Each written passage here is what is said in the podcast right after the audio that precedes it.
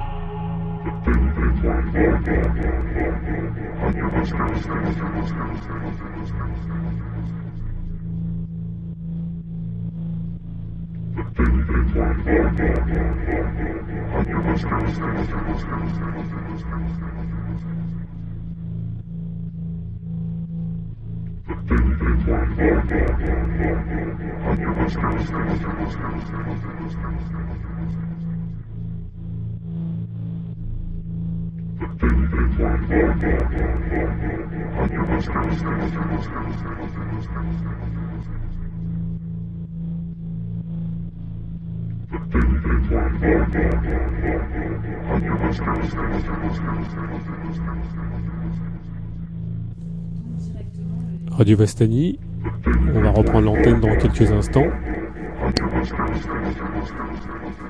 Alors on arrête euh, de fumer, euh, de boire. Non, on continue. Alors nous revoilà euh, à Vostani. Bon, toujours merci à tout le monde, les gens qui nous écoutent, aux, différentes intervenants, aux différents intervenants. Euh, on va reprendre bah, notre troisième partie d'émission avec euh, toujours cette, euh, en, ligne de mire peut-être cette, euh, cette question des, des, bonnets rouges et de l'écotaxe Oui, sans, revenir sur les bonnets rouges euh, directement, mais euh, expliquer un petit peu pourquoi il y a eu ce soulèvement et peut-être d'ailleurs, comme disait tout à l'heure François, la récupération de, du pôle ouvrier et des ouvriers qui contestaient un petit peu, enfin qui contestaient toutes les restructurations. d'entreprises, les licenciements, etc. Donc euh, c'était pour, euh, pour rebondir un petit peu sur tous les motifs de cette fameuse récupération et de tout ce mouvement qui s'est euh, greffé derrière l'écotaxe, et donc notamment par le MEDEF et la FNSEA qui se sont rassemblés et qui ont appelé à cette manifestation à Quimper. début novembre. Donc l'écotaxe, en fait, juste pour repréciser un petit peu quand même, c'est, ce que c'est, euh, sans, euh, sans aller nous étendre sur les bonnets rouges et revenir sur ce sujet qu'on a bien qu'on a bien débattu avec la, mouette. Euh, c'est quand même un, c'est pour rappeler un petit peu que c'est un, que c'est la première fois euh, que, euh, que euh, la collecte de l'impôt est confiée à des entreprises privées. Habituellement, l'impôt sur le revenu, tout ce qui est fiscalité, taxes, etc., le gouvernement met en place des systèmes pour le récupérer, le gérer, assurer son paiement auprès bah, des citoyens lambda qui sont amenés à devoir le payer. Là, en 2011, en fait, c'est une idée à la part, au départ de 2007 de mettre en place une, une écotaxe qui correspondrait à, qui correspondait qui était le reflet euh, d'une vision un peu. Enfin voilà, on voulait un truc, enfin on voulait une taxe, mettre en place quelque chose, des, une taxe euh, écologique en fait. Euh, donc dans le but de taxer les transporteurs, notamment de plus de 3 tonnes et demie, donc tous les gros camions qui passeraient sur des routes et là notamment de Bretagne et qui du coup en polluant bah, seraient taxés. Donc cette taxe, elle a en, 2000, en 2011, elle a été votée en 2011 en fait. Par un gouvernement de droite. Par un gouvernement de droite. Et c'est donc aujourd'hui euh, les socialos qui, euh, qui la mettent en place. qui, qui, ont, qui, ont, hérité d'une grosse merde. Qui ont hérité du, ouais, d'une grosse merde. Faut voir après. Euh, bon, on pourrait en, en débattre. Est-ce que c'est bien ou mal euh, Est-ce que finalement. Euh, enfin bon, on en reparlera.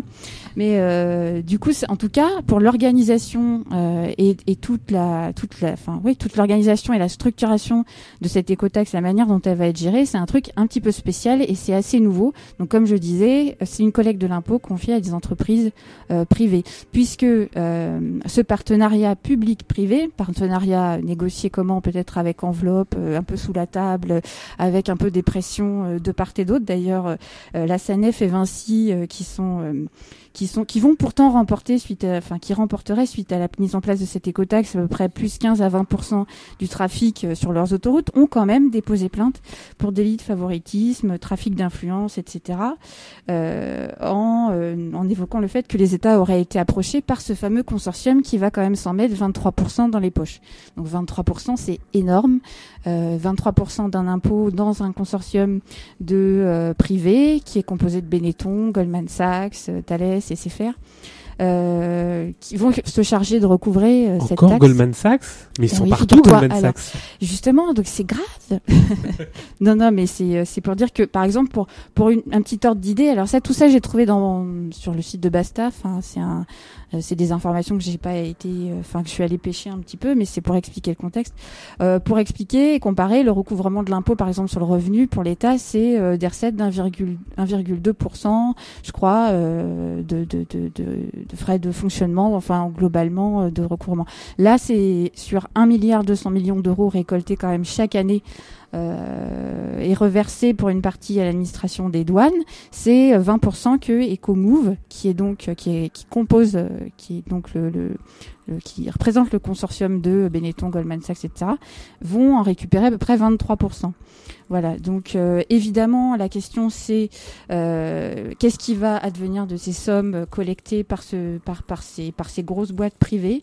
Euh, Dans quelle mesure elles vont pas, entre le moment où elles les prélèvent et le moment où elles les reversent les, les va en faire ce qu'elles ont envie d'en faire, notamment les faire fructifier et spéculer. Enfin, ça, c'est sera la limite la logique totale du système, euh, comment elle va user les données récoltées quant au parcours des transporteurs et euh, leurs pratiques, c'est-à-dire que toutes ces informations que Ecomove va récupérer dans le cadre de la gestion de cette écotaxe, donc des gens qui passeraient sous les portiques, euh, des transporteurs, elle, ne, elle va donc utiliser ces, ces, ces ces informations à l'usage marchand, euh, enfin voilà, dans le cadre d'exploitation de données sur la vie privée des gens ou même euh, privé des entreprises, mais ça je m'en fous, je les défendrai pas. Euh, et euh, aussi voilà comment assurer que le, par le contrôle du dispositif par l'État, qui a voulu mettre en place, en coopération avec ses boîtes privées, le, le, le, traitement et la gestion de cet impôt. Donc voilà, c'est un peu quand même tout ce qu'il y a derrière qui est euh, qui est qui est euh, qui est un qui est un peu nouveau et qui encore euh, est contrôle du territoire transféré dans le domaine privé, information donnée enfin liée au public, enfin à l'espace public qui entre le territoire encore confié à ces entreprises privées pour une exploitation sans doute marchande et à des fins dont on imagine, enfin qu'on connaît pas encore.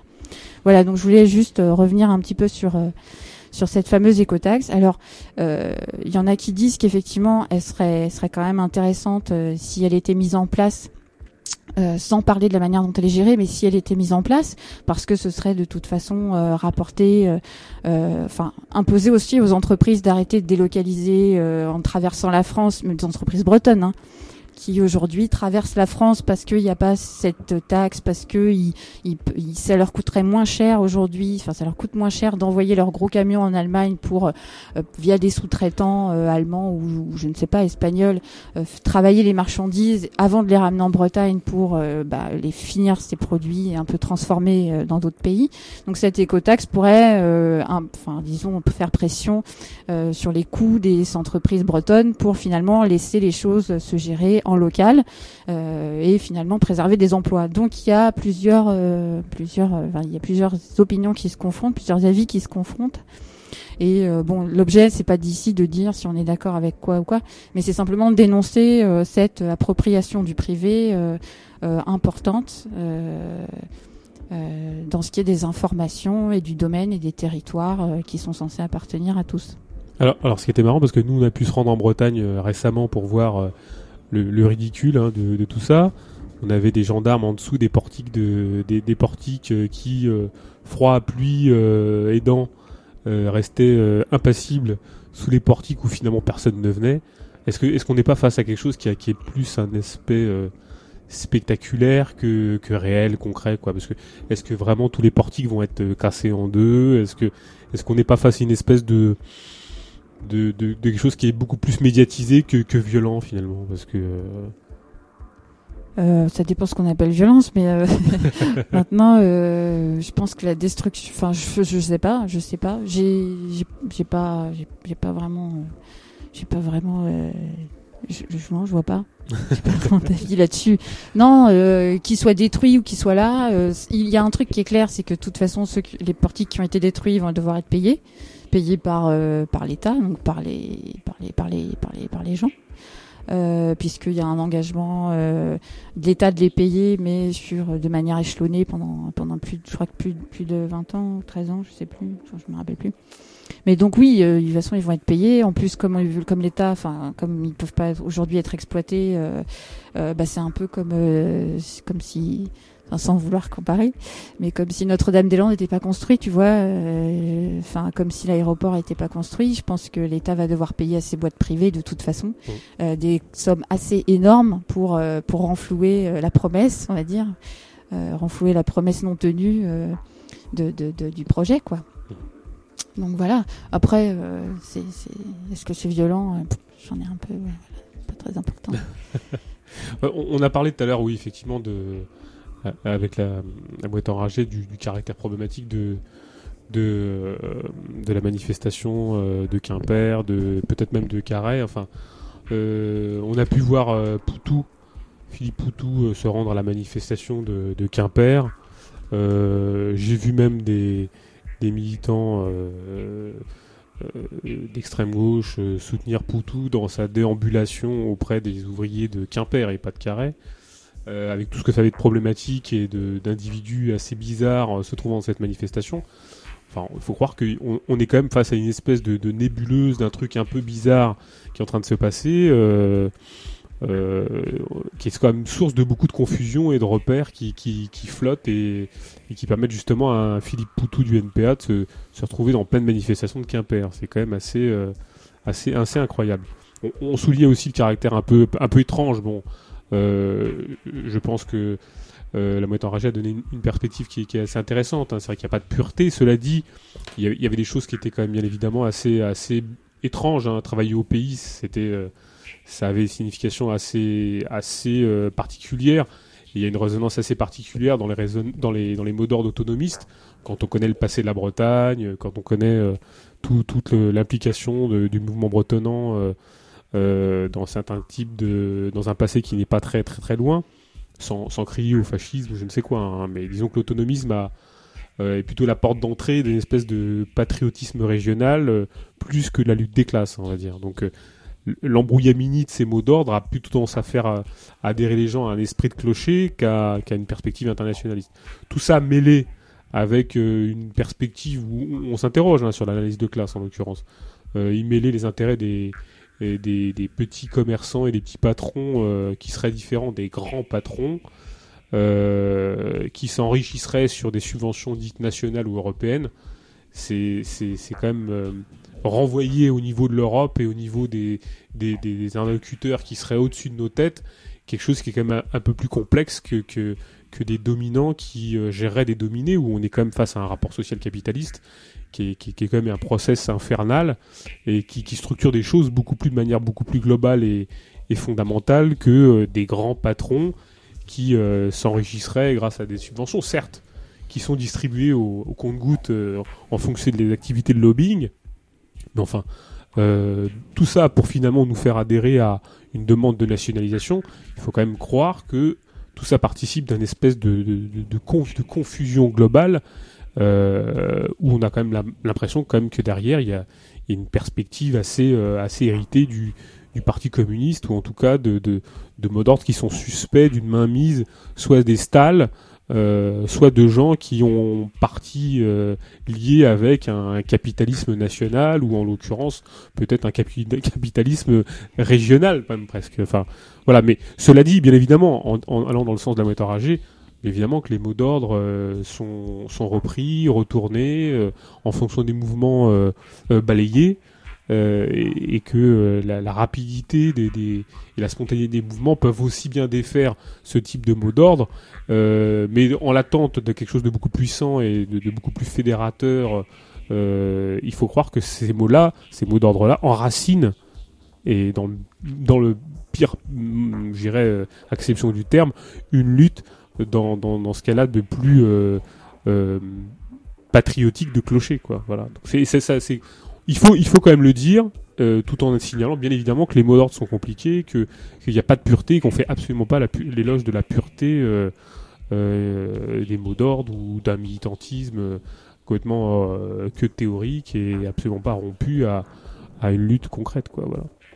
Donc c'est vrai que bon, peut-être qu'il y a des enjeux politiciens qu'on ne concerne pas, euh, mais moi je, je pense qu'il faut quand même se méfier de des des on va dire des, des, choses qui sont euh, euphémisantes, euh, de, de jouer sur des tableaux, tableaux stratégiques, euh, de euh, parce que ça, ça, à, ce- petit jeu-là, euh, quelquefois on, on- peut perdre pied et, et- et se laisser bouffer par euh, euh, à ce niveau-là par les politiciens. Euh, est-ce qu'on est-ce qu'on va revenir peut-être à Cécile là tu voulais parler aussi de quelque chose de avant qu'on passe à notre sujet sur euh, sur les éditions l'échappée et sur euh, sur cette euh, ce- cette tempête dans un verre d'eau tu voulais parler aussi de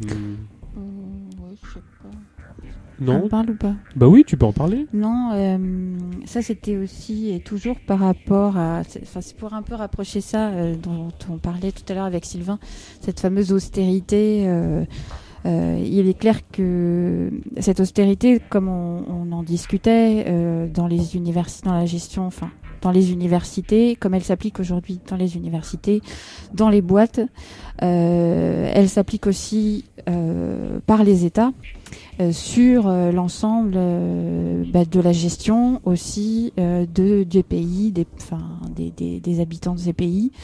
Et elle s'applique à travers toujours plus de répression, de contrôle, comme on partait aussi un petit peu des caméras, euh, dans la gestion euh, des territoires euh, et puis voilà des fonctionnaires. Enfin, cette fameuse austérité, donc elle, elle austérité. elle s'applique aussi, elle s'applique aussi, par exemple, en Grèce et notamment, bah, tout est bon en fait chaque fois pour sous les prétextes les plus bah, disons d'une manière euh, totalement opportuniste pour ces États aussi, d'appliquer euh, cette austérité euh, et de radicaliser la manière dont ils gèrent la société. Et ça c'est en Grèce en tout cas, ça s'est dernièrement, ça s'est dernièrement en fait montré et, et, vu à travers la, la donc euh, l'assassinat par euh, deux tueurs en fait au siège de l'Aube dorée euh, de deux néo-nazis qui ont été donc assassinés par un groupement qui, qui enfin à peine connu qui a dit enfin voilà. Donc il y a eu deux deux membres de l'Aube dorée qui ont été assassinés euh, assez jeune, 27 et 22 ans, un autre qui a été euh, qui a été blessé. Donc tout ça, ça s'est passé début novembre, le 1er novembre exactement, euh, au nord-est d'Athènes. Et euh, bah, l'aube dorée est déjà, ça fait longtemps qu'elle est qu'elle est taxée d'organisation criminelle terroriste, que certains anciens ministres qui faisaient partie, enfin qui de ce de ce de ce parti politique d'extrême droite en, Grèce sont actuellement euh, accusés de détournement de fonds, etc. Euh, mais bon, les ministres en Grèce, est-ce qu'ils sont tous euh, aussi propres que ceux plus propres que l'aube dorée? Je n'en sais rien. Mais en tout cas, ceux-là sont, sont, sont fustigés. Et donc, euh, eh ben, depuis, euh, depuis le, le, climat politique s'en est trouvé assez modifié. Alors, on sait par qui ces, ces deux militants sont bah, assassinés Par un petit euh groupuscule euh, qui, qui a revendiqué que, en fait, euh, c'est l'assassinat de ces deux membres de l'Aube dorée venait en répercussion, en comment dire, en conséquence, en, consé en conséquence ou en représailles. Représailles. En réponse de l'assassinat d'un rappeur euh, d'extrême euh, gauche. Alors vous m'excuserez, hein, je sais pas s'il faisait partie. En tout cas, voilà d'un rappeur, en tout cas qui défendait un militant antifasciste euh, rappeur qui, voilà. Donc on est là sur face à deux extrêmes qui, bon, dans les médias en tout cas, s'entretuent, enfin commencent à s'entretuer. Et donc ce climat et en tout cas cet dernier événement de l'assassinat de ces deux membres de l'Aube dorée a, a, modifier un peu le climat politique. Donc Anthony, Samaras, qui est, euh, qui est euh, chef de la Nouvelle Démocratie, qui est euh, au pouvoir et majoritaire actuellement dans le gouvernement grec, a décidé bah, de prendre des mesures et donc, euh, ben, on assiste à un détournement. Euh, euh, enfin, on assiste en fait à, à, la mise en place par l'État de, de sortes de, de, de représailles. Et euh, cette, voilà, c'est une provocation qui finalement, bah, qui s'avère être en faveur du gouvernement et de l'État, qui décide de lutter contre les deux extrémismes de gauche et de droite. Et pour lutter contre ces deux extrémismes qui se font la guerre dans la rue, eh bien, euh, il, euh, Anthony Samaras a décidé euh, de, de, de, maintenir la loi et l'ordre en Ah, Grèce et euh, bah, de prendre un nouvel amendement qui vise à criminaliser les protestations, objections, oppositions euh, aux décisions adoptées euh, par le Parlement grec. Voilà, donc maintenant, ça veut dire que n'importe qui euh, s'impose, enfin qui s'oppose, n'importe qui s'oppose et proteste, euh, objecte, s'oppose aux décisions du Parlement, donc adoptées par ce Parlement euh, qui, qui applique depuis maintenant des années des mesures d'austérité draconiennes vis-à-vis de l'ensemble des, Grecs, pourrait s'en retrouver bah, en prison, accusé. Euh, voilà, pourrait s'en trouver euh, mal. Donc, euh, Euh, alors, il faut savoir que ces mesures-là, euh, elles sont, elles sont avec l'assentiment de la, de la, en fait, elles, elles ressortent d'une directive européenne qui permet ce, de voter et de prendre euh, ce genre de décision. Enfin, n'importe quel gouvernement peut l'appliquer dans son pays quand il l'estime nécessaire. Mais ça tombe bien alors. Et, et ça tombe très bien puisqu'il fallait quelque chose sans doute comme ça pour continuer à euh, réprimer euh, et à continuer. Et surtout, surtout que cet événement-là, euh, donc non seulement euh, il, il- permet à, à permet au gouvernement actuel de Grèce de, de prendre des mesures drastiques, euh, encore plus répressives à l'encontre de ces fameuses extrêmes, dont l'extrême, euh, l'extrême, l'ultra euh, gauche ou, ou droite, mais en plus, euh, il sert de contre-feu surtout pour faire passer à l'arrière-fond des mesures d'austérité qui sont en cours, parce que bah, quand on prend des décisions, quand on s'insurge, quand on dit dans la presse que c'est c'est le chaos, euh, que les assassinats sont perpétués dans la rue, eh bien, euh, c'est surtout que euh, on évite de parler euh, des grèves, on évite de parler des, pots, des gens qui meurent, on évite de parler des mesures d'austérité qu'il va falloir encore accroître et approfondir. Voilà, donc on est, on est toujours dans on est toujours dans, le même, dans la même dynamique de manipulation et Mais de, il- euh, de contre-feu pour, pour Il- cacher des, des, des, des assassinats qui sont encore pires. Ils sont, ils sont chiés ces nazis parce que jusqu'à crever, ils viennent provoquer encore euh, les. euh, Ouais, ils bah, viennent encore conforter l'État dans sa manière de C'est répression. vrai, c'est vrai. Mais ça nous fait penser quoi. à des choses parce que dans le passé, on a souvent eu euh, d'instrumentalisation un petit peu du même ordre euh, des gouvernements euh, qui, qui, euh, bah, qui à un moment donné ont eu besoin euh, de, de, de casser ces extrêmes ou de prendre, de faussement prendre l'une pour dire que c'était elle qui avait tapé sur l'autre. Pour, euh, bah, pour, pour dire aux gens, restez bien tranquilles chez vous, on va se charger de tout et vous inquiétez pas, la paix Ah bah, il y a, il y a- pas très loin de chez nous, ça s'appelait la stratégie de l'attention, euh, en Italie par exemple, où euh, euh, la peur du terrorisme euh, faisait prendre des lois d'exception euh, jusqu'à arrêter euh, tout et n'importe qui, et sous prétexte de, de lois euh, antiterrorisme, enfin, euh, même actuellement, hein, euh, Vigipirate, euh, derrière Vigipirate se cache un, un- un plan euh, très, très particulier de, de maintien du contrôle social euh, à vaste échelle et, et euh, ça, on, on sait très bien que ça, ça sert le terroriste et sert surtout euh, aux intérêts des, euh, de la classe capitaliste, hein, de manière générale. Mm. Euh, tu, tu voulais pas faire aussi un appel avant qu'on discute un petit peu de... Tu, parce que je pense que c'était un peu nécessaire ou tu, tu voulais le faire, un appel particulier, non? Je sais pas. Par rapport. Non, tu, Non. voulais pas faire. Non, non, je voudrais dire que n'hésitez pas euh, à n'hésitez pas à, à écrire à Vostani, à nous raconter, euh, c'est ça? Je sais pas. Oui, oui, si, c'est ça. À nous, à nous, à nous parler, notamment euh, si vous êtes des filles, que vous avez des choses à dire et que euh, bah, que vous vivez vous aussi euh, des, des, enfin que vous avez, oui, que vous avez aussi vous aussi dans votre quotidien ou avec euh, des copines des positions de classe sur certains thèmes, on entend énormément de parler. Euh, Que des mecs. non, mais non, justement, il y en a trop, je trouve. Il y en avait beaucoup ce soir d'ailleurs. Il y en a, il y en a toujours beaucoup. Ouais. On, on va clasher là. Ouais. Non, c'est bon. C'est bon, on on, est toujours tient, là. on tient debout. Non, non, ouais, je voulais dire, on a, voilà, on a quelques copines, mais ça fait toujours plaisir euh, euh, d'avoir. euh, non, voilà, mon appel, c'est n'hésitez pas à nous écrire, à nous raconter euh, ce que vous vivez. euh, euh, on a du, on a effectivement, comme on en discutait tout à l'heure avec euh, les copains de la mouette, où on a, on a quand même du, du mal, euh, enfin, c'est quand même assez rare qu'on arrive à trouver dans des, quand on, quand on rencontre des gens, enfin, voilà, des, des, des, des discuter de questions classistes vis-à-vis de plein de thèmes que peuvent être d'ailleurs, euh, euh, en ce moment, il y en a pas mal. Il y a du féminisme, il y a du racisme, euh, enfin, en tout cas, il y a des, il y a de l'anti, il y a, il y a de l'antiféminisme, oui.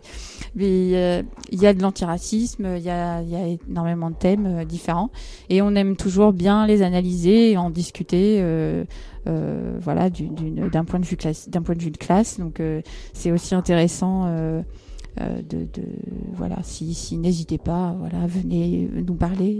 Oui, voilà, c'est tout. Voilà, c'est la destination des Vostaniennes alors. Ouais, ouais, sans faire euh, de ségrégation aucune, mais je pense que c'est aussi intéressant si on peut avoir des filles qui nous écoutent et qui ont des choses à dire ou qui veulent les dire, et ben on les appellera ou on se parlera euh, aussi, on se fera une petite émission ensemble, pourquoi pas. Enfin, voilà. Exactement. Ouais, c'est un appel. Bon bah voilà, l'appel est fait. Euh, Est-ce qu'on passe euh, au... C'est la contre-offensive. La contre-offensive. Est-ce qu'on passe, euh, on va passer peut-être alors avec Nico et, et Cécilia, on va on va parler un peu du du de l'affaire, euh, enfin de l'affaire, l'échappée, mais avant, euh, on, on va introduire le, le truc. Alors, on, va essayer de le faire en, en- en forme de débat ou en forme d'interrogation, de, questionnement. On sait pas trop. Euh, mais on va l'introduire par euh, par un post que qu'on qu'on a fait, qui était euh, faut-il sortir Rosa Luxembourg? Il faut sortir Rosa Luxembourg des facs et des cimetières.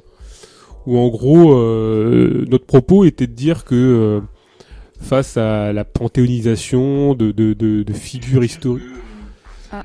De, de figures historiques de, de, de la contestation, du mouvement social, euh, comme Rosa Luxembourg ou d'autres d'ailleurs, euh, tout ça permettait euh, une, une forme de, je dirais, de, de formalisation, de, de, oui, de panthéonisation jusqu'au point de, de faire de ces figures euh, des individus, je dirais, euh, quasi momifiés et qui, qui permettaient pas à une pensée euh, d'être vivante euh, et qui était plutôt le marchepied d'individus qui voulaient se faire une carrière plus personnelle à l'intérieur de l'université euh, et que on se méfiait très clairement des gens qui se revendiquaient euh, Rosa Luxembourg dans des lieux mondains ou dans, dans des ou dans des facs. Et donc en l'occurrence notre pot était surtout d'analyser euh, alors c'était Rosa Luxembourg mais ça peut être le cas de n'importe quel type de penseur institutionnalisé euh, qui finit en colloque euh, au fin fond de la Sorbonne ou euh, dans une université ou qui va mourir jusque dans la bibliothèque euh, la plus proche de chez vous. Donc euh, on s'interrogeait là-dessus et, et- et on, on invitait plutôt à, à se méfier de ce type de démarche qui, à mon avis, euh, euh, c'est le marchepied des carriéristes et des euh, et, et- des, des sorbonnards ou de, de bon en l'occurrence toutes les marches toutes les démarches des du monde germano-pratin finissent euh, dans des bouquins euh, ou dans des colloques comme on le signalait d'ailleurs euh, dans des colloques suisses où euh, par exemple euh, des gens euh, il faut dire qu'ils étaient à peu près une 150, 150 je crois euh, finissent par se réunir pour parler du prolétariat mais sans lui. Voilà. Tu parles de qui? Euh, je, je, je parle de de- d'un congrès à je ne sais où en Suisse euh, euh, où se, se sont euh, donné euh, rendez-vous à l'époque, euh, je crois que c'était les dernières.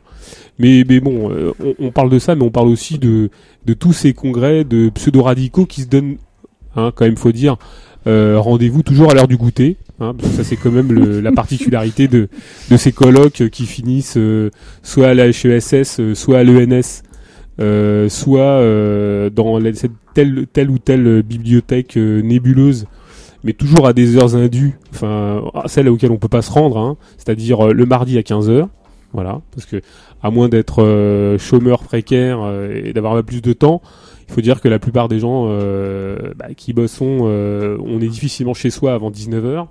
Donc il faut se dire quand même qu'à 15h ou à 16h, on a du mal à s'y rendre. Bon, bon maintenant vous me direz qu'Internet c'est pas pour les chiens et que euh, tout ça permet d'être redistribué euh, grâce à- au flux en ligne et euh, via, via YouTube. Bon, enfin quand même, Ah ouais? Voilà. Ouais. C'est sur YouTube? Et je, non, mais je sais pas. Ah Moi. non. Non, non, mais enfin, voilà. ça, c'était, c'était Ouais. en forme d'introduction. Donc, on on posait ce, ce, ce truc-là, et je pense que ça a des conséquences, euh, ça a des conséquences de manière plus générale sur la structuration des discours, sur les pratiques militantes, et sur la manière dont euh, les, mouvements théoriques se sont coupés complètement d'une pratique euh, politique, d'une praxis politique, au sens euh, à la fois la plus, la, plus peut-être pour certains la plus aliénante, la plus débile, qui consiste tout simplement à, à distribuer un tract dans la rue jusqu'à coller une affiche ou peut-être même très très connement monter une radio par exemple avec les moyens du bord, quitte à ce que euh, ça flanche toutes les 5 secondes. Mais c'est pas très grave. Tu penses à qui? Ah bah, je pense. euh, voilà. Donc ça c'était un peu pour introduire le débat. Et euh, je je voulais introduire donc ce- débat-là aussi avec une une une phrase de Serge Latouche qui, Ah, enfin. et- qui m'a qui m'a vraiment interpellé. Je pense qu'on pourrait y rebondir parce que euh, euh, c'est- c'était quand même assez incroyable. Euh, alors je je, vous cite la phrase de Serge Latouche qui qui qui bon, on peut la retrouver sur reporter.net. Alors voilà ce que disait Serge Latouche concernant la décroissance. Il dit pour moi, elle est à gauche, mais le débat est biaisé. Comme le dit Jean-Claude Michéa, finalement, ne faut-il pas abandonner la dichotomie gauche-droite, enfin droite-gauche, il a dit, qui tient à notre histoire? Par exemple, dois-je interdire à Alain de Benoît de se revendiquer de la décroissance sous prétexte qu'il est classé à droite? Est-ce qu'il est, condamné- ad vitam aeternam à être enfermé dans cette catégorie? Sa position pourrait être réévaluée, rediscutée. Voilà. Ça, c'est peut-être pour introduire le débat sur euh, euh, bah, sur l'échappée et sur Michéa. Euh, parce que en fait, on, va essayer de simplement poser quelques trucs avant d'en discuter, simplement pour dire ce qui s'est passé. Euh, on a eu écho de la sortie de, aux éditions de l'échappée d'un ouvrage sur des penseurs dits radicaux. hein. alors euh, après, on pourra s'étaler sur ce que c'est que la radicalité, euh, est-ce que le choix est judicieux, peu importe. Euh, et, et- et comme euh, comme ce comme tout ce qui peut parler un peu de près ou de loin de Micha, pas forcément nous intéresse, mais enfin nous interpelle. euh, raison de plus quand il est sollicité dans le mouvement libertaire, on se dit bon bah euh, qu'est-ce qui se passe derrière euh, et on gratte un peu. Euh, par curiosité, on se demande mais qui est le contributeur de cette contribution à l'intérieur de ce bouquin sur des penseurs dits radicaux édités par l'échappée. On fait une petite recherche très banale sur internet et on trouve sur un dénommé euh, Robin, Charles Robin, qui sort d'un bois un peu sombre et on le débusque et puis finalement on arrive à trouver que ce ce Robin euh, produit un bouquin qui s'appelle de la libération comme vo- non enfin bon peu importe le, titre de son bouquin et que celui-ci euh, rebalance sur le site d'Alain Soral euh, et qu'il le vend par son intermédiaire de son site contre-culture. Alors tout ça nous interpelle de manière, un peu un peu littérale. On se dit mais comment se fait-il? Il vend un bouquin, il le vend directement sur le site d'Alain Soral? N'existe-t-il pas de librairie pouvant vendre cet ouvrage?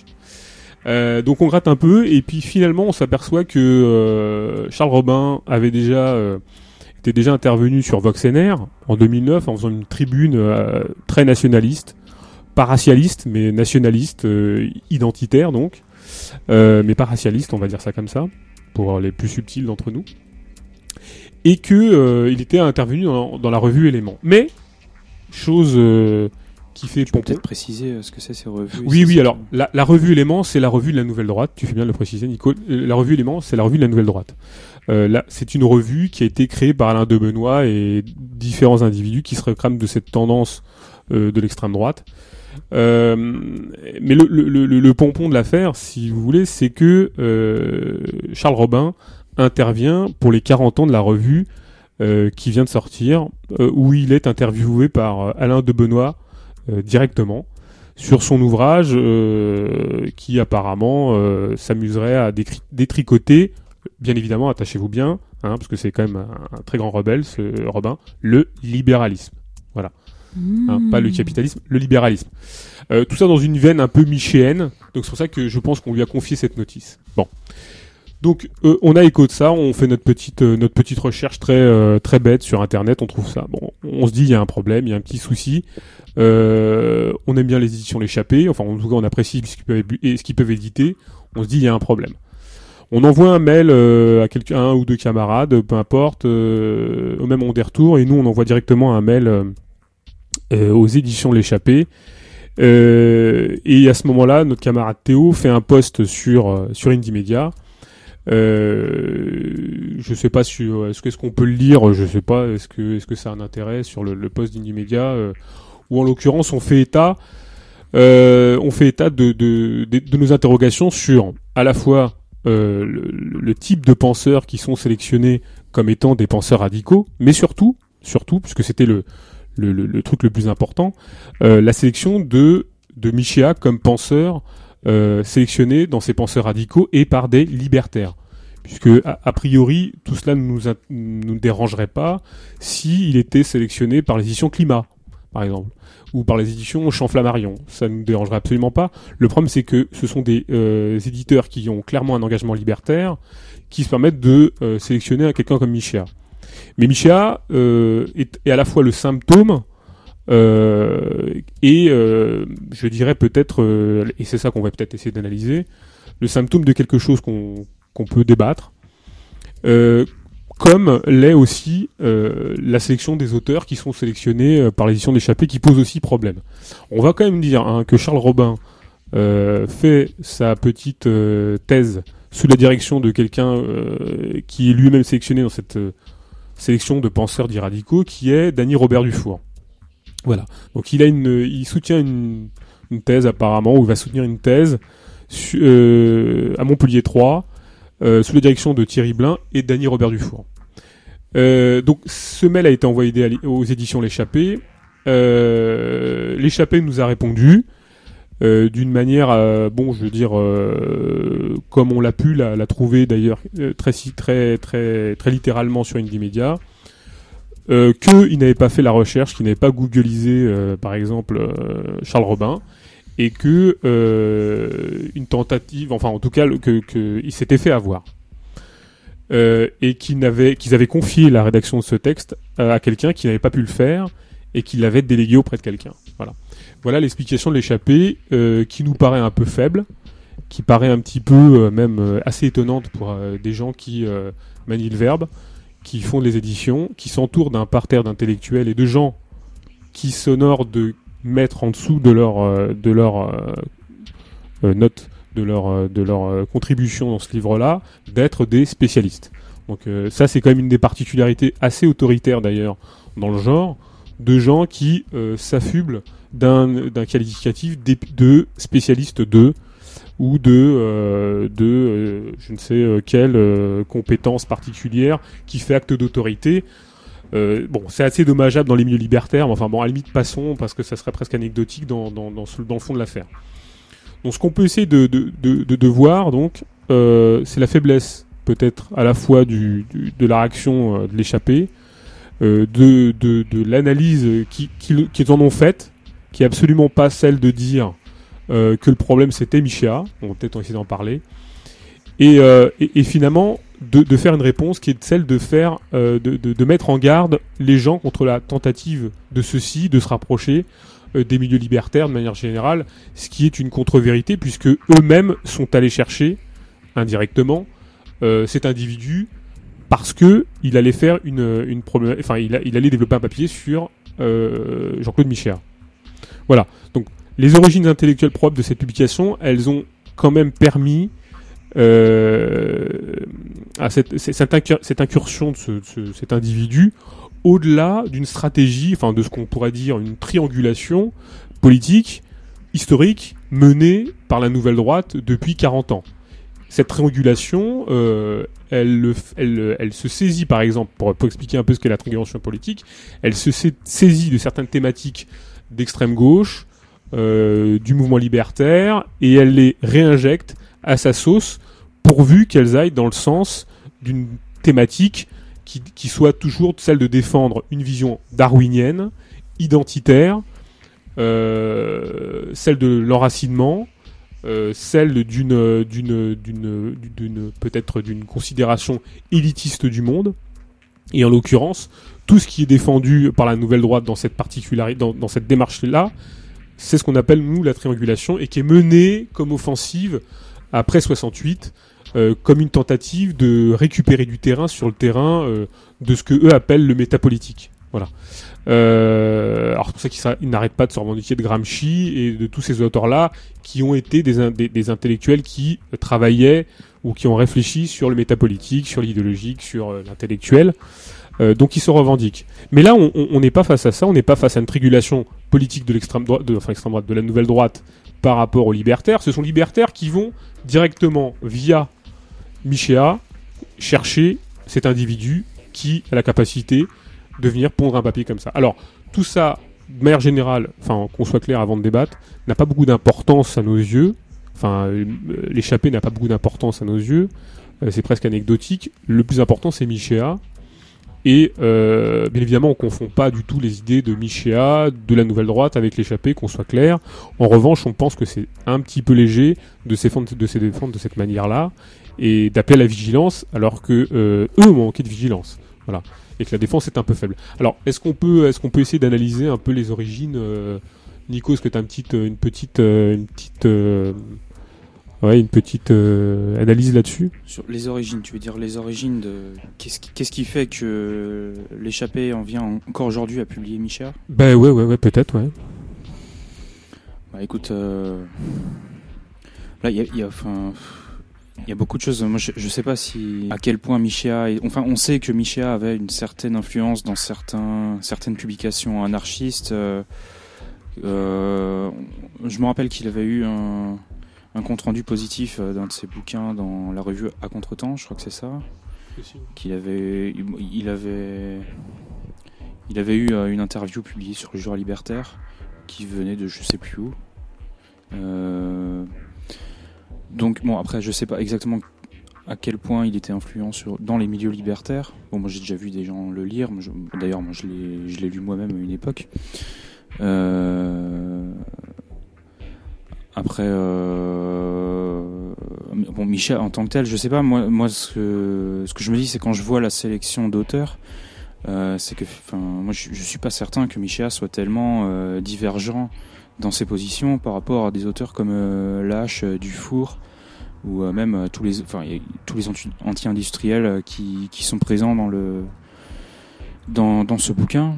Et moi, je, enfin, je, me dis que euh, bon, c'est peut-être pas tous les auteurs que que j'irai jeter dans la, à la poubelle, tu vois, mais euh, mais il y a quand même un, certain nombre d'auteurs qui, euh, dans leurs analyses politiques, qui mettent en avant, par exemple, qui font une critique du libéralisme et qui, qui donc n'est pas une critique du capitalisme, qui confondent libéralisme économique et libéralisme politique.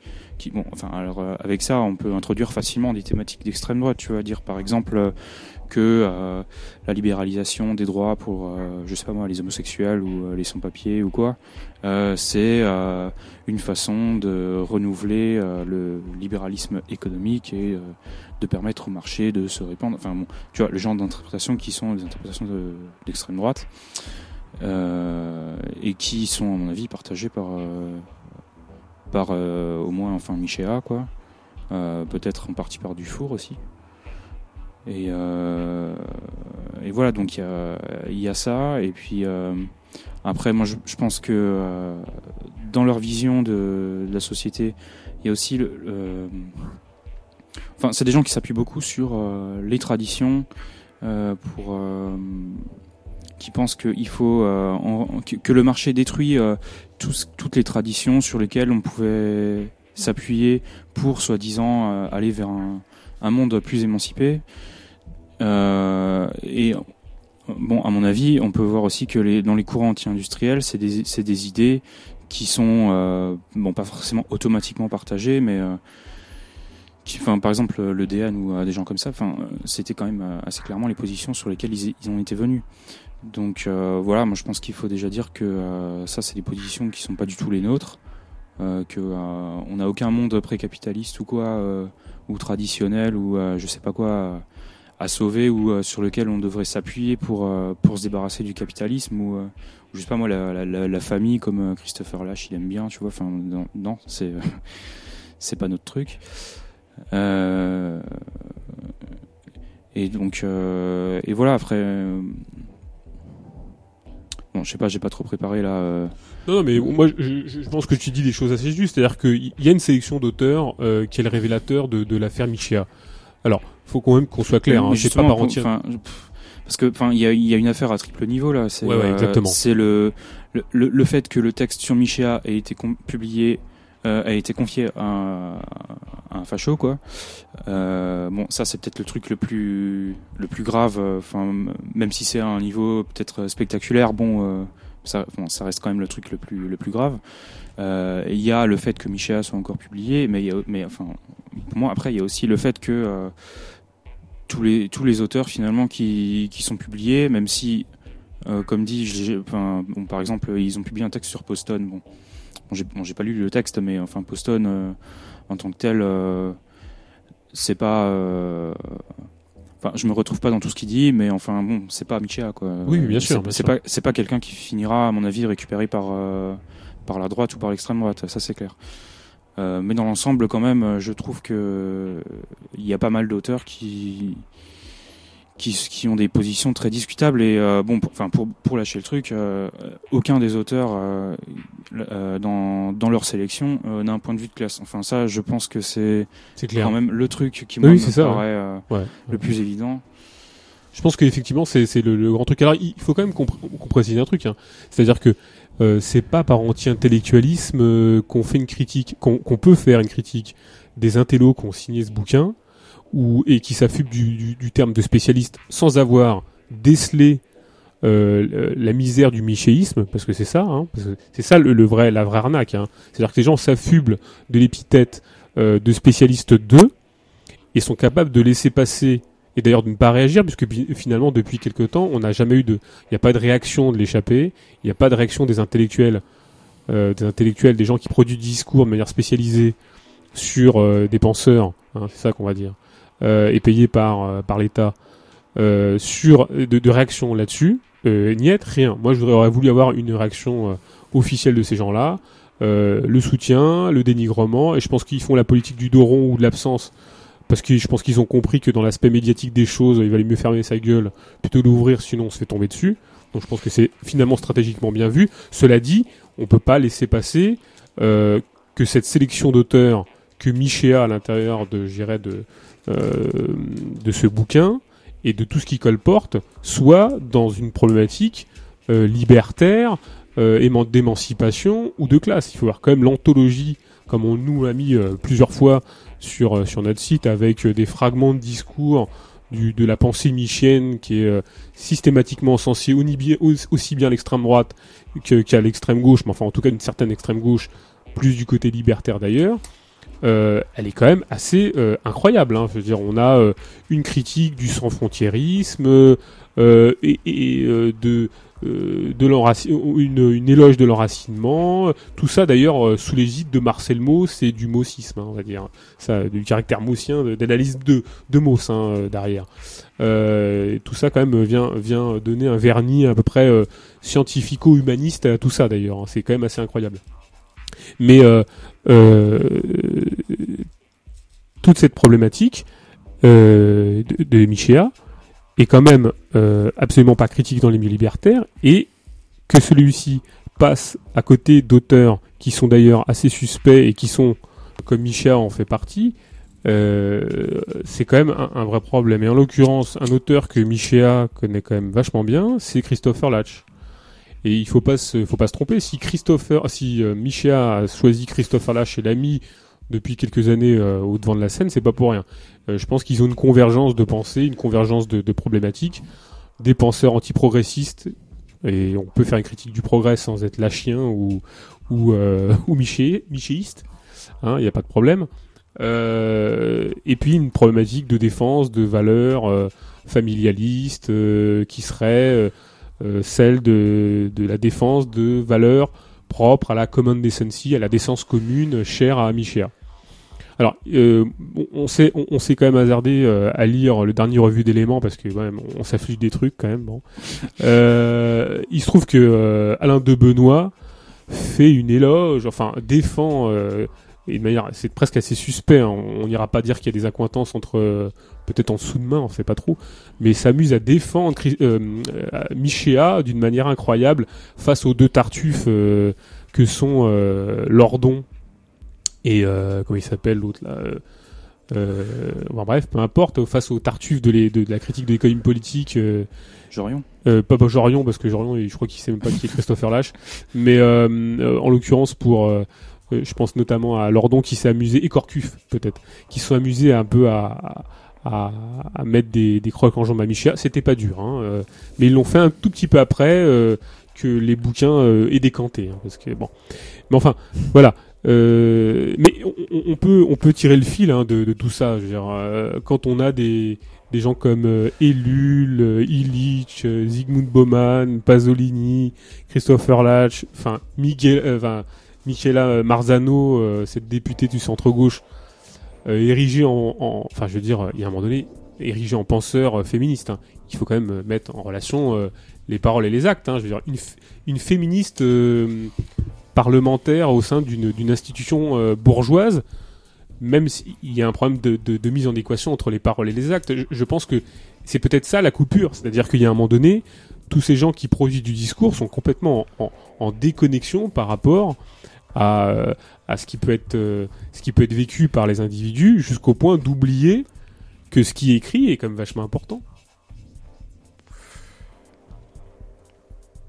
Que ce qui est écrit est vachement important. Oui, Bah enfin, bah. c'est- Bah oui, ouais. Et moi, ce qui m'interpelle aussi, c'est, euh, enfin, que finalement, on- on- c'est un bouquin qui se revendique de, enfin, qui, qui dit, voilà, on vous présente 20 penseurs qui sont radicaux.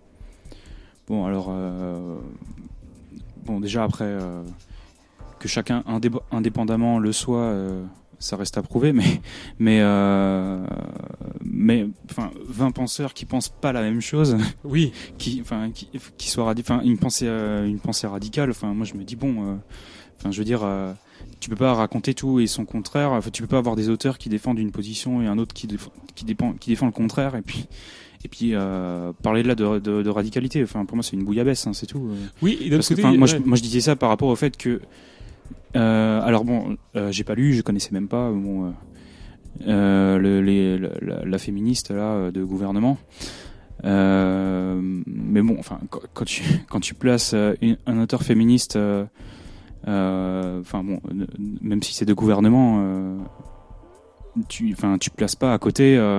Michéa ou Dufour ou, ou Lâche qui pour moi sont pas féministes mais alors pas pour un sou c'est clair Enfin, je sais pas si on peut rappeler un peu. Euh, enfin bon, ah bah oui, oui. Euh, bah, Non, ils sont absolument pas. Euh, ils sont pas dans une... dans les lignées zémouriennes, mais ils sont très freudiens, très chacun à sa place et et les chevaux et les les bœufs seront bien gardés. Hein, il n'y a pas de problème là-dessus. enfin, entre Michéa qui s'inquiète de euh, des formes matriarcales de domination euh, ah par, bah euh, la enfin, par la suggestion, enfin bon, n'importe quoi, euh, entre Dany Robert Dufour qui trouve que quand même les théoriciennes du genre vont trop loin et qu'après tout quand même l'homme a un pénis turgescent. ah bah voilà, c'est exactement et ça. Et puis Christopher là, je sais plus, mais je crois qu'il était pas très clair sur l'avortement ou des trucs comme ça. Il était pas clair sur l'avortement. Et puis son, son, dernier bouquin qui a été publié, alors je sais plus chez quelle sombre édition, fait carrément l'éloge de la famille. Mais la, plupart de, ces auteurs, enfin moi, moi j'y vois quand même une, une quelque chose de transversal, euh, enfin quelque chose qui les rassemble finalement. Euh, que ce soit Illich, Ellul, euh, que ce soit Marcus, parce qu'il y a Marcus dedans. que ce soit, enfin tous ces gens-là, quand même, il y, a une ligne de démarque, enfin il y a une ligne particulière qui est celle, qui est celle d'être particulièrement assez enfin celle d'être anti-techné, hein, je veux dire, euh, presque au sens heideggerien du terme pour euh, parce que euh, pour Marcuse en l'occurrence il a quand même il a quand même été l'élève comme d'ailleurs notre ami comment il s'appelle Gunther Anders. Tous ces gens-là dégagent une ligne de fond qui est très anti-technologique. Par exemple Gunther Anders qui s'est opposé à la bombe légitimement d'ailleurs hein, ou Marcuse qui a développé une une théorie de l'intégration euh, euh, du prolétariat euh, jusque dans, ces dans les manifestations technologiques de son intégration. tout ça peut être mis en relation avec cette critique d'Ellul qu'Ellul avait de la technologie, ou de la, la technologie ou des, et des techniciens, ou d'Illich sur cette décroissance, par exemple sa critique de l'automobile qui, qui va jusqu'à euh, refus, enfin en tout cas peut-être on peut pas dire que ce soit illégitime. Hein, je veux dire, il y a des choses euh, justes dans ce qui peuvent être dures dans l'absolu, mais en général. Je pense que nous, euh, notre intérêt, c'est pas de. Enfin, nous, on n'est pas des anti-technologiques. Non, mais, pas, non, on, fait pas, de radio. On n'est pas non plus des.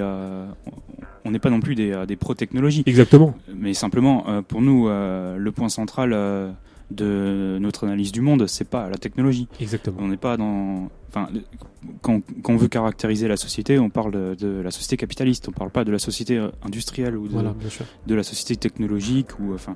Et enfin, le, l'agent principal de la domination, c'est pas la technologie, c'est euh, c'est le le capital. Donc euh, voilà, enfin quand euh, évidemment, le, le, le, euh, le, monde capitaliste a besoin de, de la technologie pour, euh, pour se développer, pour augmenter sa, composition organique, pour, euh, ou même pour des choses enfin, dont on a parlé tout à l'heure, pour, pour, pour surveiller le prolétariat, par exemple, avec l'exemple de la vidéosurveillance qu'on a donné tout à l'heure. Mais, euh, mais voilà, enfin tout ça s'intègre dans, dans un rapport de classe. Enfin c'est pas la technique euh, autonomisée, c'est pas un projet de je sais pas quoi moi de destruction du monde ou de Enfin, euh, même si après euh, la, la, conséquence ça peut aussi être ça, mais mais c'est pas la, enfin c'est pas la cause. Alors c'est peut-être ça que justement qui est soulevé derrière, c'est-à-dire que tous ces penseurs qui sont sélectionnés, qui sont présentés comme radicaux, ont cette cette particularité presque toute de manière générale d'avoir considéré que la technologie était quelque chose d'autonomisé. Ça peut se discuter hein, d'ailleurs. Hein. on peut discuter cette thèse. Le souci, c'est que ça nous mène à des, choses très particulières en termes de en termes de d'écho et de conséquences intellectuelles. c'est pas innocent. Bon, après, on peut parler des, de, de, penseurs très particuliers, par exemple Zygmunt Bauman. Euh, bon, moi, je. le, je le connais pas. Alors, le bug que j'ai pu lire de Zygmunt Bauman, sa, sa, particularité, c'est de théoriser la liquidité des rapports euh, capitalistes, enfin, des rapports interindividuels qui, qui seraient vus comme euh, maintenant liquides par rapport à une société solide Hein, ce serait la particularité de la pensée d'une Mais quand on lit, il y a franchement rien de nouveau par rapport à quelqu'un qui aurait lu le Capital ou qui aurait lu, le, qui aurait lu Karl Marx. Enfin, sincèrement, on n'y apprend pas grand-chose, si ce n'est qu'il a réussi, lui, à transformer un concept un concept vieux, de vieux des mots par d'autres. Voilà, de, de, de 200 ans euh, à quelque chose de beaucoup plus. Euh, voilà, il parle de liquidité et de solidité. Voilà, mais ça, je veux dire, euh, tout le monde sait que euh, le capitalisme défait tout. Il défait les rapports sociaux. Il défait ou il transforme tout. Il transforme euh, tout ce qui passe dans ses mains, il le transforme en marchandise. Donc c'est ça que c'est la métaphore qu'a filé euh, Bauman en passant de, de la solidité à la liquidité. Mais il y a rien de nouveau. Il y a vraiment rien de nouveau sous le soleil.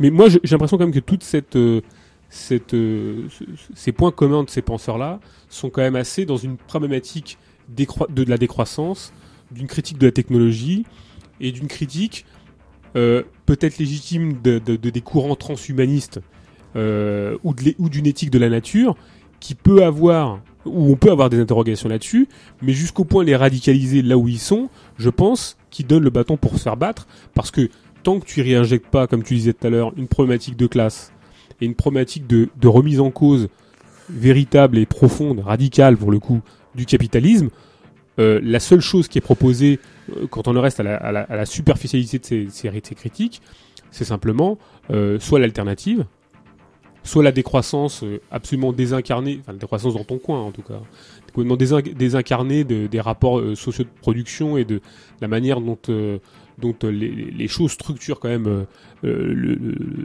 les, rapports entre individus.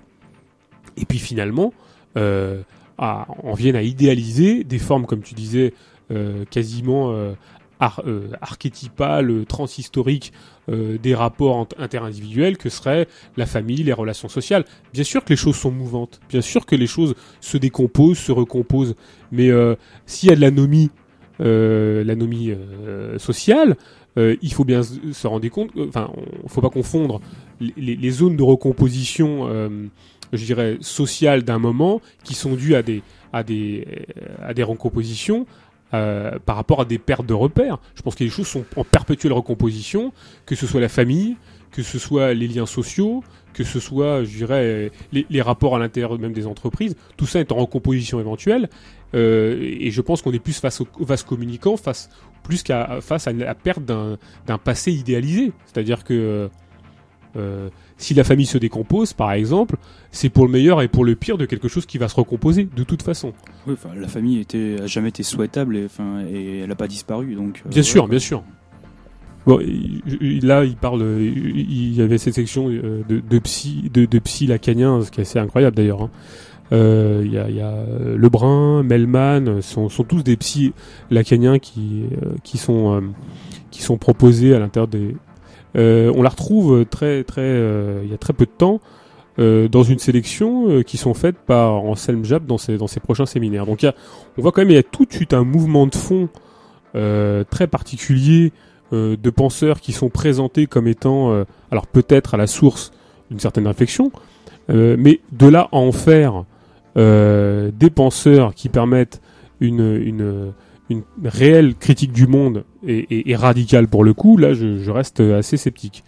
Euh, moi, j'ai quand même, enfin, mes explications, enfin, on essaie d'aller jusqu'au, on va dire à la racine du, truc. Hein. Euh, euh moi, moi, je, vois dans cette sélection d'auteurs euh, quelque chose de sans psychologiser, mais qui, est relatif au parcours peut-être des, des, gens qui sont à la tête des éditions de l'échappée on a quand même deux gens qui ont des profils euh, euh, sans psychologie plus particulièrement le, truc, mais il y a des gens qui sont comme des formations scientifiques. On a l'impression que c'est une espèce de, formation contrariée. Euh certains sont encore techniciens, enfin je dirais ingénieurs en technique à, l'UTC ou je ne sais où. On a l'impression quand même que c'est quelque chose de contrarié et qui se pose des questions ou que c'est un peu culpabilisé. Ça va jusqu'à justement publier pièces et main d'œuvre qui a la particularité et, cette niche presque éditoriale de publier des choses ces derniers temps d'ailleurs assez bizarres. ce, ce réac de service anti-homo qui est le Meur, je crois, c'est ça? je crois. Alors, et, donc, euh, ils vont jusqu'à publier pièces et main d'œuvre qui posent problème parce qu'ils ont tiré le fil de, quelque chose qui va jusqu'au bout de son, son délire. Donc, je, moi, j'ai l'impression quand même que ces gens-là ont un parcours particulier, euh, ont eu des relations avec euh, tout un courant issu de Goliath, de Paul Ariès, qui est quand même un courant très décroissant, décroissantiste, on va dire, hein, comme ça, en participant au sarcophage, en participant à la décroissance. Donc moi je pense que c'est une espèce de il y, a cette espèce de, de, de virus euh, euh, celui de la décroissance à l'intérieur de cette structure éditoriale qui, qui va jusqu'au bout, qui tire le fil, euh, qui tire le fil euh, jusque jusqu'à là, jusqu'au point de publier euh, ce qui leur a permis eux de réfléchir et de penser une, une, forme de radicalité. Peut-être qu'on peut le concevoir aussi comme ça. Le, le, problème, c'est qu'il y a, y a quand même des penseurs qui derrière ont, des discours assez puants quand même. Hein, faut dire euh, ce qui est. Bon, on pense à Michéa ou euh, qui font pas de critique de l'État.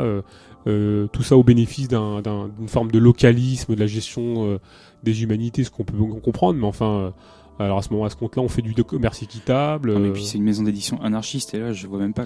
Alors voilà. S'il y a un auteur anarchiste dedans, je crois pas. Hein. Bah, en tout cas, il se revendique du mouvement libertaire ou de, d'une, du mouvement libertaire. Mais tu disais assez juste titre. Hein, je pense que euh, à force d'avoir euh, on a abandonné des concepts. Et ces concepts-là permettent à ces, auteurs-là de, de, de, se, de, de, se présenter comme des penseurs radicaux, parce qu'on a abandonné une théorie du prolétariat, pas celle du peuple, hein, celle de... Parce que le peuple, c'est des notions très droitières qui sont instrumentalisées euh, par l'extrême droite, par la droite ou par la gauche d'ailleurs, parce que le peuple, moi je sais pas qui c'est, hein, le peuple, c'est pas le prolétaire et qui a pas les mêmes intérêts que le patron euh, c'est ça le peuple, c'est une notion éminemment euh, euh, ambiguë. mais je crois que donc aussi on a abandonné la perspective classiste, comme tu disais. Hein. Après, moi je pense aussi que s'il y a beaucoup de, théoriciens qui ont abandonné la perspective classiste, c'est aussi parce qu'on peut plus l'avoir de la même façon que qu'à l'époque où le mouvement ouvrier était, euh, était fort. Oui. Et enfin qu'aujourd'hui, euh, on peut plus penser la révolution de la même façon, on peut, enfin, on peut, plus, on peut plus penser le rapport prolétariat capital de la même façon. Euh, après, voilà, enfin, euh, on pense toujours que c'est que c'est le rapport. Enfin, quand, quand, je dis le rapport prolétariat capital, c'est enfin, c'est dans les termes euh, entre guillemets objectiviste. Enfin, c'est le, le, rapport entre le travail productif et, euh, et le capital, c'est-à-dire euh, la valeur qui se valorise, quoi. Donc c'est toujours ça qui fait donc voilà c'est-à-dire le prolétariat et le capital et donc c'est toujours ça qui fait qui est le noyau à mon avis de, du mouvement historique et, et voilà à moins de penser que la solution peut venir d'un élément extérieur, euh, mais je vois pas lequel euh, vu que j'en vois pas. Enfin, que je vois pas qu'est-ce qui est encore extérieur. Euh, et ben non, enfin c'est bien dans ce dans ce rapport-là entre prolétariat et capital qu'il faut voir comment est-ce que les classes peuvent être abolies.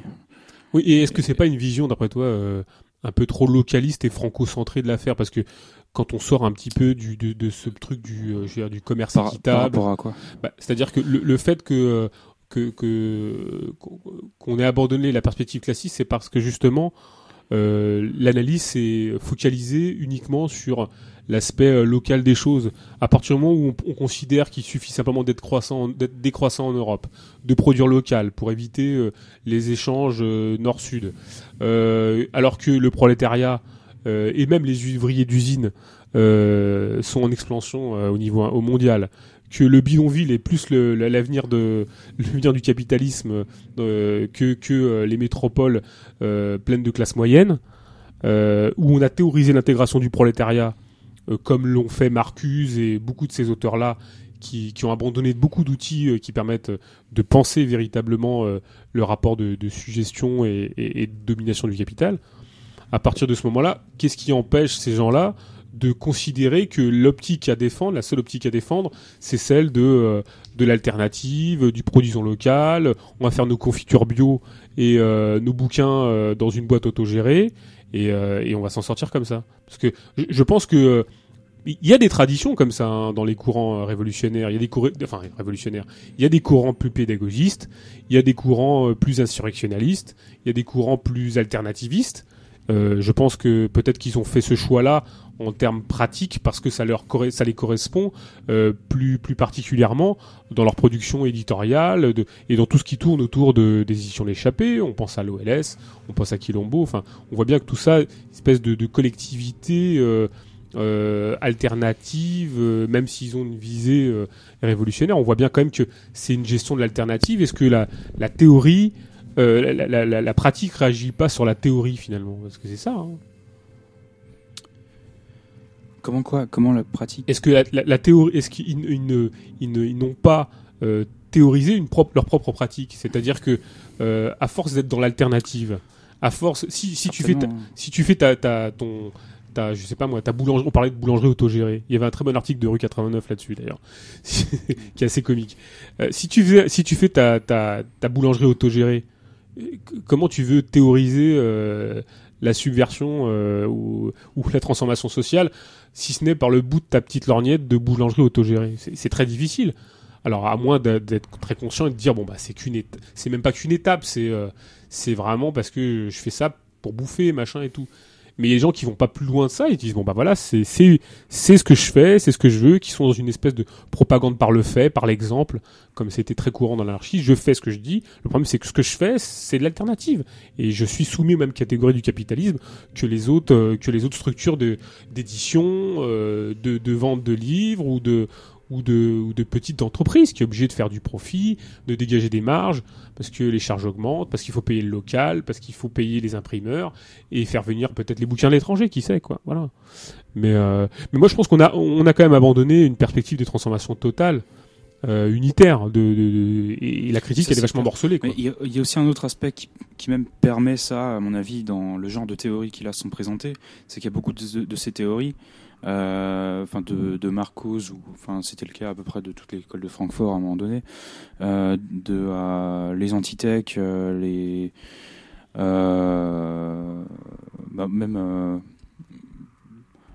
enfin bon voilà déjà, déjà, au moins eux je pense que ils ont une vision du monde où le monde il est devenu fermé unidimensionnel ou euh, par exemple pour les antithèques, ben euh, il n'y a plus que la, la, domination autonome de la de la technologie. Et nous on est juste euh, soumis quoi, ou à, ou à la limite ou à la limite on est carrément passé de l'autre pôle parce qu'on est devenu des robots, tu vois. bah, pour l'école de, enfin pour Marcuse ou l'école de Francfort, enfin le bouquin de Marcuse il s'appelle l'homme unidimensionnel. Enfin je veux dire voilà, c'est pas la société contradiction, tu vois. euh, et voilà, à partir de là, enfin, qu'est-ce que tu vas voir comme perspective Il euh, n'y a pas de, enfin, il y a, rien dans, il y a rien dans les, dans les, dans l'organisation sociale qui, permette euh, une rupture radicale. Enfin, tout ce qu'ils peuvent faire, c'est la politique des petits pas et et des petits pains autogérés. oui, oui, bien sûr. Mais tu, tu l'as dit, hein, je, pense que euh, le, problème, c'est quand même la spécialisation militante. Et les gens développent leur niche politique jusqu'au point d'en venir une caricature d'eux-mêmes, quoi. C'est-à-dire que il y a des gens qui ont trouvé l'antitech, enfin d'être des antitech.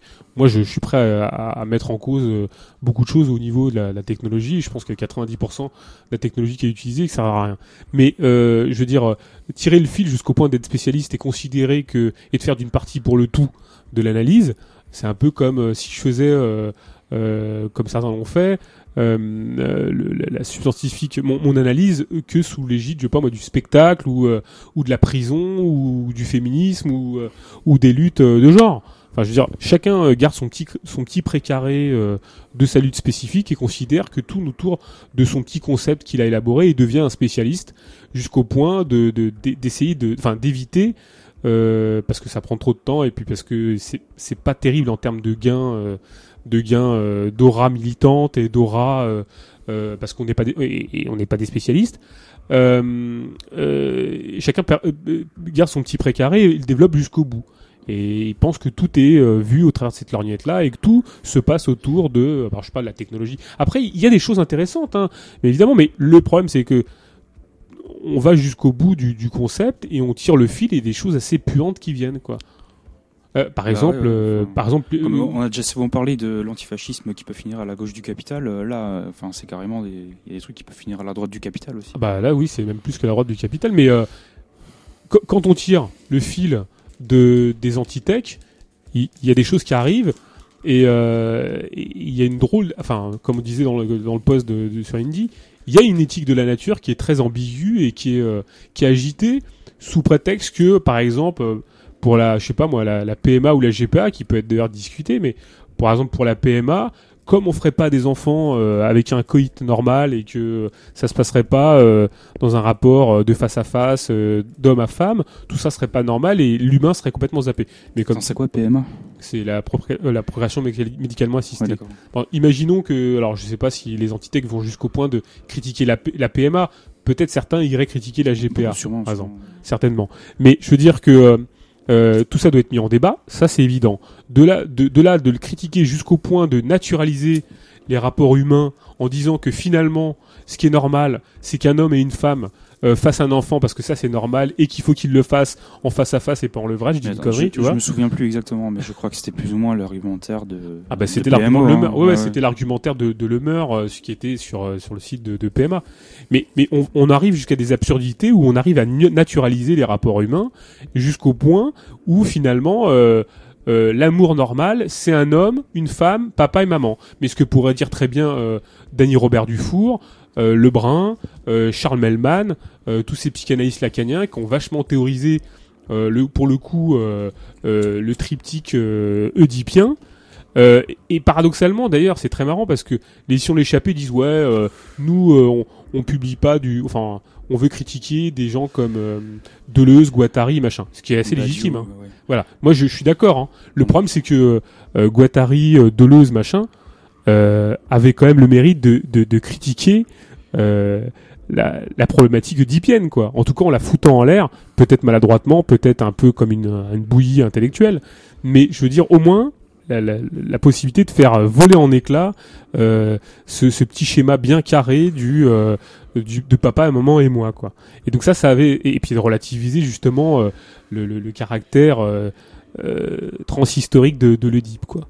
Mais euh, moi, j'ai aussi envie de, ouais, de, de, parler un petit peu de, de, de, ces éditions-là, mais en, disant aussi que, voilà, il, faut réinjecter quand même euh, là-dedans, comme tu disais, je pense que là-dessus, c'est sur ces idées forces qu'il faut insister. Il faut, il faut réinjecter du matérialisme. hein. Il faut réinjecter euh, de la lutte des classes. Il faut réinjecter de la critique de l'économie politique. Il faut réinjecter euh, de l'internationalisme. Il faut réinjecter. Alors après, c'est il faut. Hein, j'ai l'impression que j'ai l'impression d'être euh, François Hollande là. Euh, il faut réinjecter euh, des, des choses qui nous permettent justement d'avoir une perspective qui nous permettent de rompre avec toutes ces merdes politiques qui sont quand même des qui sont quand même des conceptions de curés. Hein, je pense à Ellul et, et à Illich.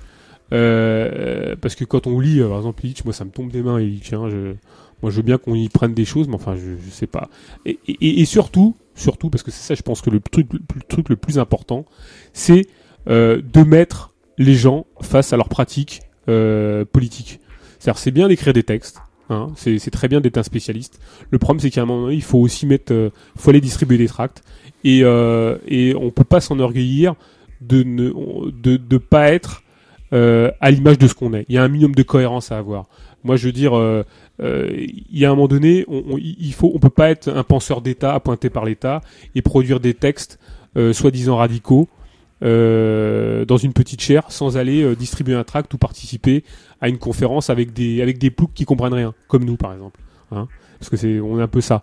Et je pense que euh, les gens se sont éloignés et cet autoritarisme qui transparaît euh, par la par par le titre euh, leur font passer beaucoup de saloperies Et je pense qu'ils ils vont s'en tirer parce que le, le, ventre mou du militantisme et, euh, et de, de, tout ça, euh, la capacité d'absorption qui est assez grand et finalement tout ça par ça comme une lettre à la poste, et ils n'auront jamais justifié.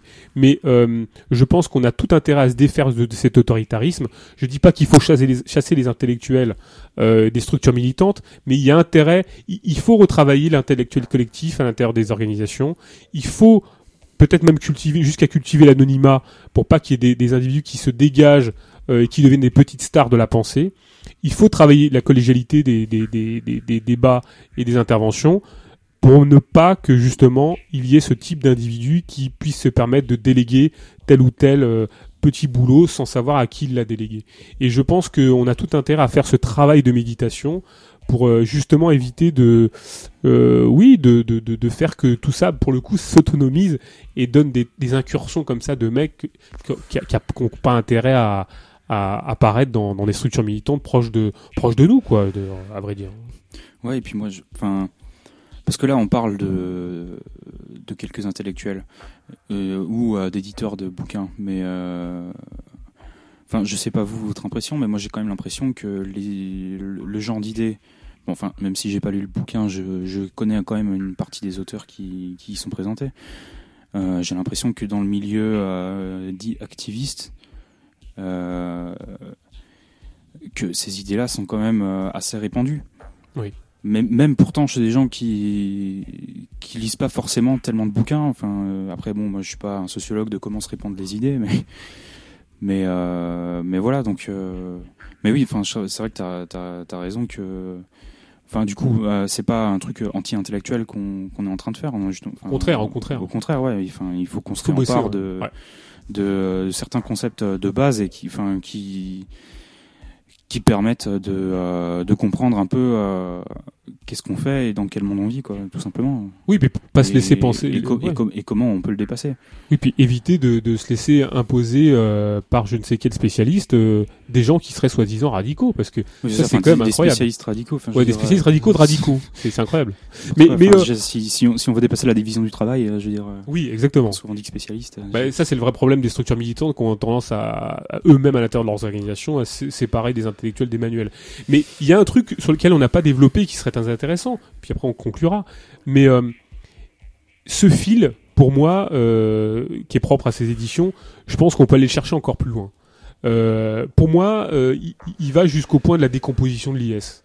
En fait, c'est-à-dire que l'international situationniste s'est décomposé et les derniers ouvrages de Debord ont donné la possibilité à un courant on va dire vaguement écolo, euh, écolo technophobe de se développer, jusqu'au point de donner euh, naissance euh, à des productions très étranges, hein, d'ailleurs pour le coup, qui ont leur source dans l'encyclopédie des nuisances, qui ont développé, je pense que c'était peut-être les premiers sur une base très très debordiste, toute une thématique anti-technologie, de l'authenticité, celle de l'authenticité, euh, par exemple de l'œuvre d'art restaurée, par exemple, je ne sais pas, ou euh, ou euh, de du de, de ce qui pouvait être authentique. Alors authentique ou ou par exemple par exemple je pense à Theodore Kaczynski là le ce fameux terroriste enfin terroriste entre guillemets ce une bomber une bomber qui envoyait des colis piégés qui lui-même était un mathématicien qui envoyait des colis piégés aux États-Unis parce qu'il était pour le coup très anti-tech qui était un, qui est quand même un grand malade, hein, faut dire ce qu'il est. Bon, moi je, pense que ce fil-là a été tiré donc dans, dans sa thématique anti-tech. Et puis, je pense notamment à certains derniers bouquins euh, de James Sampin qui sont très très étranges, notamment sur qui sont assez élitistes. Euh, qui viennent à et, et c'est très marrant parce que là le dernier bouquin euh, édité par euh, l'EDN euh, que, que j'ai d'ailleurs sous les yeux parce que je suis quand même euh, je suis quand même un grand malade. Euh, c'est le bouquin de Dodd McDonald qui s'appelle Une tragédie sans héros. Il faut quand même lire le, le, le, le chapitre. Euh, alors, Dodd McDonald est intéressant, mais enfin, c'est, il est considéré comme le Orwell euh, américain. Euh, Dodd McDonald, et puis le, le, choix de texte qu'on, qu'on a repris euh, le DN est quand même assez significatif. Euh, et je pense notamment à cet article qui s'appelle Culture de masse, où euh, le pauvre Dodd McDonald a rien compris à la culture populaire. Il en vient à relégitimer euh, la culture d'élite. Hein, il, faut, lire l'article parce qu'il est assez risible. On voit qu'il y a tout un pan justement de cette critique euh, menée par l'EDN et qui a été tirée par tous ces gens-là, qui a été de 1. stigmatiser les cultures populaires sous prétexte qu'elles n'étaient pas élitistes. Je pense notamment à ce que peut dire notamment comment il s'appelle Michéa quand il parle de l'enseignement de l'ignorance et du fameux la fameuse baisse du milieu du niveau en milieu scolaire. Je pense donc à, cette critique antique technologique qui est faite par l'EDN euh, qui a été faite au niveau jusqu'au point de, je dirais, on va dire, euh, de défendre euh, la production de Roquefort ou je ne sais quoi. Euh, grâce parce qu'elle est plus qu'elle était. Voilà, exactement. Voilà, de défendre jusque, je sais pas moi. Euh, oui, pas les traditions populaires, on va pas dire ça, mais jusqu'à stigmatiser toutes ces hordes de banlieues et de barbares qui vivent que, que pour une chose, c'est pour accéder à la marchandise. Hein. Euh, je pense que tout ça a permis à ce climat-là et à Démichéa d'apparaître hein, et d'être repris dans les milieux libertaires en ayant cette caution euh, à la fois euh, donnée par la respectabilité de l'encyclopédie de et du parcours des individus qui avaient eux-mêmes été adoubés par euh, des gens proches de l'IS. Je pense que tout ça a permis à ce discours de passer. C'est-à-dire que quand Michéa se revendique de, de, bord dans, les premiers, dans ses premiers bouquins, où lui-même s'est jamais revendiqué d'être anarchiste. Hein. Il vient plutôt du Parti communiste et du stalinisme. Mais euh, quand l'EDN, euh, via J'aime son emprunt, publie des trucs assez bizarres sur euh, les banlieusards, les barbares, je ne sais quoi, le ah le, le, goût de la confiture, madame, vous comprenez, c'est plus ce qu'il était. Hein. quand vous avez tout un discours contre la technologie, et il faut bien comprendre que tout ça a donné une matrice intellectuelle qui a permis à tout ce discours de, de, se positionner de manière légitime parce que respectable et que parce que porté par des gens qui étaient respectables à une époque. Voilà. Euh, moi, je veux bien que René Rezel, euh, qui a édité, euh, qui, avait, qui avait une effectif respectable en 68, avait des choses à dire. Est-ce que pour autant, maintenant, il doit être écouté comme, comme si c'était le pape ou un pop Non, je, je, crois que voilà, il peut écrire des choses bêtes. D'ailleurs, il est le dernier bouquin qu'il a pu écrire aux encyclopédies de et, et, de, de, très mauvais niveau et même euh, une social-démocrate comme Naomi Klein écrit des choses bien mieux qu'elle sur la catastrophe, euh, les, les, catastrophes et la manière dont elles sont instrumentalisées par les pouvoirs capitalistes. Donc voilà, donc euh, tout ça pour dire qu'il y a un fil qui a été mené, qui a été tiré parce qu'on a perdu de vue ce qu'étaient ce qu'étaient les classes, ce qu'était le rapport social, ce qu'était un rapport social, et parce qu'on a oublié aussi une matrice intellectuelle qui était celle du matérialisme, qui était celle de, peut-être euh, on a abandonné nos perspectives internationalistes, on a abandonné aussi euh, le fait que euh, une révolution se se menait pas au niveau local, mais au niveau international, et que si c'était pas le cas, c'était une escroquerie, qu'il n'y a rien de possible au niveau national. Quoi. Et sous, sous, tout ça aussi, on parle de Michéa, mais l'aval qui lui est donné par le MOS, qui serait soi-disant des gens de gauche alors que ça reste vraiment à voir, sous l'égide de cette scientificité du don euh, ou de la common decency qui permettent à tout ce discours-là de passer sous prétexte que euh, ce serait dans les classes populaires, donc c'est bon. Moi, je suis désolé, hein, si les classes populaires vont manifester à Quimper avec des fachos, je ne les suis pas. Je veux dire, moi, je ne les suis pas. C'est pas parce que les masses populaires euh, votent Marine Le Pen ou votent Adolf Hitler qu'il faut les suivre. Et, les gens peuvent se tromper. Sinon, c'est faire de l'ouvriérisme débile. Enfin voilà, moi c'est le fil, ce fil-là qui, qu'il faut tirer. Euh. Et puis sur l'élitisme et, euh, et, ce que tu disais par exemple sur les barbares, euh, enfin moi je trouve c'est c'est c'est à la fois assez révélateur en soi, mais en même temps c'est ça m'étonne pas étant donné que pour eux de toute façon le monde il est clos, il est foutu, l'humanité entière a été euh, intégrée et transformée par le monde technologisé, etc.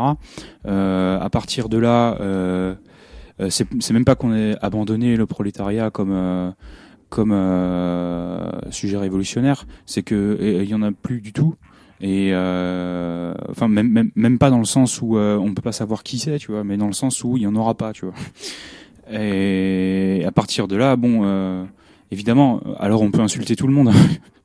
oui, oui. Puis en plus, le, le, les gens se saisissent de ce qui reste. Hein. Il reste quoi? Des analyses, des analyses euh, uniquement culturalistes. Alors voilà, ce serait des luttes de civilisation, de culture.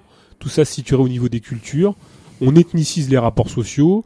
Euh, donc ça donne euh, de la part de Michéa euh, une critique du sans-frontiérisme, Voilà. euh, puis il faut voir, il y a des notes dans ces bouquins, c'est incroyable. Enfin, je veux dire, il- moi j'invite quand même les gens de l'échapper et puis tous les mecs qui ont participé au bouquin de lire profondément Michéa. Alors, bien évidemment, il y a des choses sympathiques Ah, chez à, Michéa. ce- hein. à ce niveau-là, franchement, euh, moi, je, moi, je pense qu'ils ont lu Michel. Mais moi aussi, c'est ce que je pense aussi. Voilà, moi je peux pas croire que ces gens-là qui ont accès à, la, à- qui ont accès à la pensée, qui sont des spécialistes, euh, n'aient pas lu Michéa. C'est simple. hein. Soit ils ont pas, soit euh, ils savent pas lire, soit ils sont d'accord. Ben voilà, c'est peut-être le, le- peut-être le problème. ouais.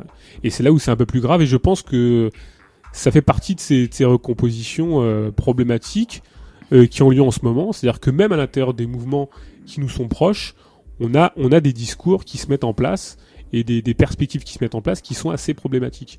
On dit pas qu'il faut pas réfléchir, mais euh, réfléchir avec ces penseurs-là, ça pose quand même un problème, quoi. Et, euh, moi, je, pense que les origines euh, des pensées structurent quand même des visions du monde et que, euh, en tout cas dans la production des discours intellectuels, et penser qu'on peut réfléchir avec Pasolini, quand penser qu'on peut réfléchir avec tous ces gens-là qui ont des origines intellectuelles particulières, ça mène quand même à des perspectives, elles aussi très particulières. On peut pas faire l'économie de penser que une pensée a un code presque génétique dans ce qu'elle porte, quoi. Je veux dire, euh, un Ellul et un Illich, ils ont des trucs, ils ont des trucs dans, inscrits dans leur pensée, euh, comme euh, tous ces gens-là qui sont sélectionnés par, ils ont un code génétique de pensée qui, qui quand on tire le fil, euh, produit un discours particulier. Et je, on peut pas faire l'économie des origines intellectuelles euh, de ces gens-là. Et euh, je pense que de ne pas avoir fait euh, les origines intellectuelles d'un Michéa et de, des conséquences que ça avait, ça a été le, maillon faible de, tout ça. Vous voulez qu'on conclue? Parce que c'est vrai qu'on va pas non plus euh, passer des trucs. Euh, ça n'a pas beaucoup d'intérêt. Le seul truc intérêt, c'était Michéa. Euh, j'espère qu'on n'y reviendra plus parce que Michéa commence vraiment à nous courir un peu sur le dos. On va conclure parce qu'effectivement, il est très très très tard. Euh, je sais pas si peut-être qu'on passera notre notre euh, émission, notre troisième émission, notre troisième partie d'émission consacrée au Agataka euh, courant courant décembre. Euh, on va se retrouver en janvier pour une émission. On attend la confirmation de de quelqu'un. Euh, ça sera une émission un peu spéciale. On en la sera, on en sera plus tard. Peut-être une émission avec Nico euh, si tout se passe bien en février. Enfin voilà, les choses se déroulent.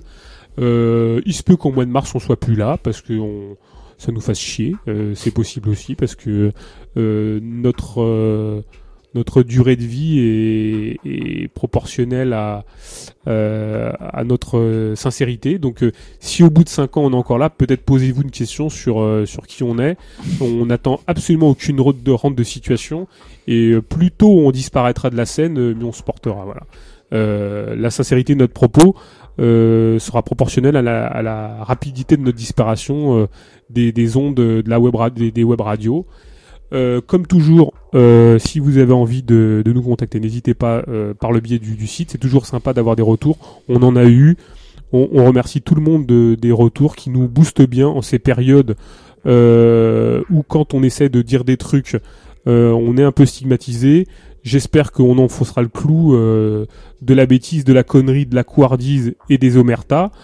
Euh, on- J'espère qu'on mettra un bon coup de, de clou, un bon gros coup de masse dans ce petit clou de merde euh, prochainement. Et, euh, et puis à très bientôt. Voilà. Salut Nico. Salut. Salut. Salut Cécilia.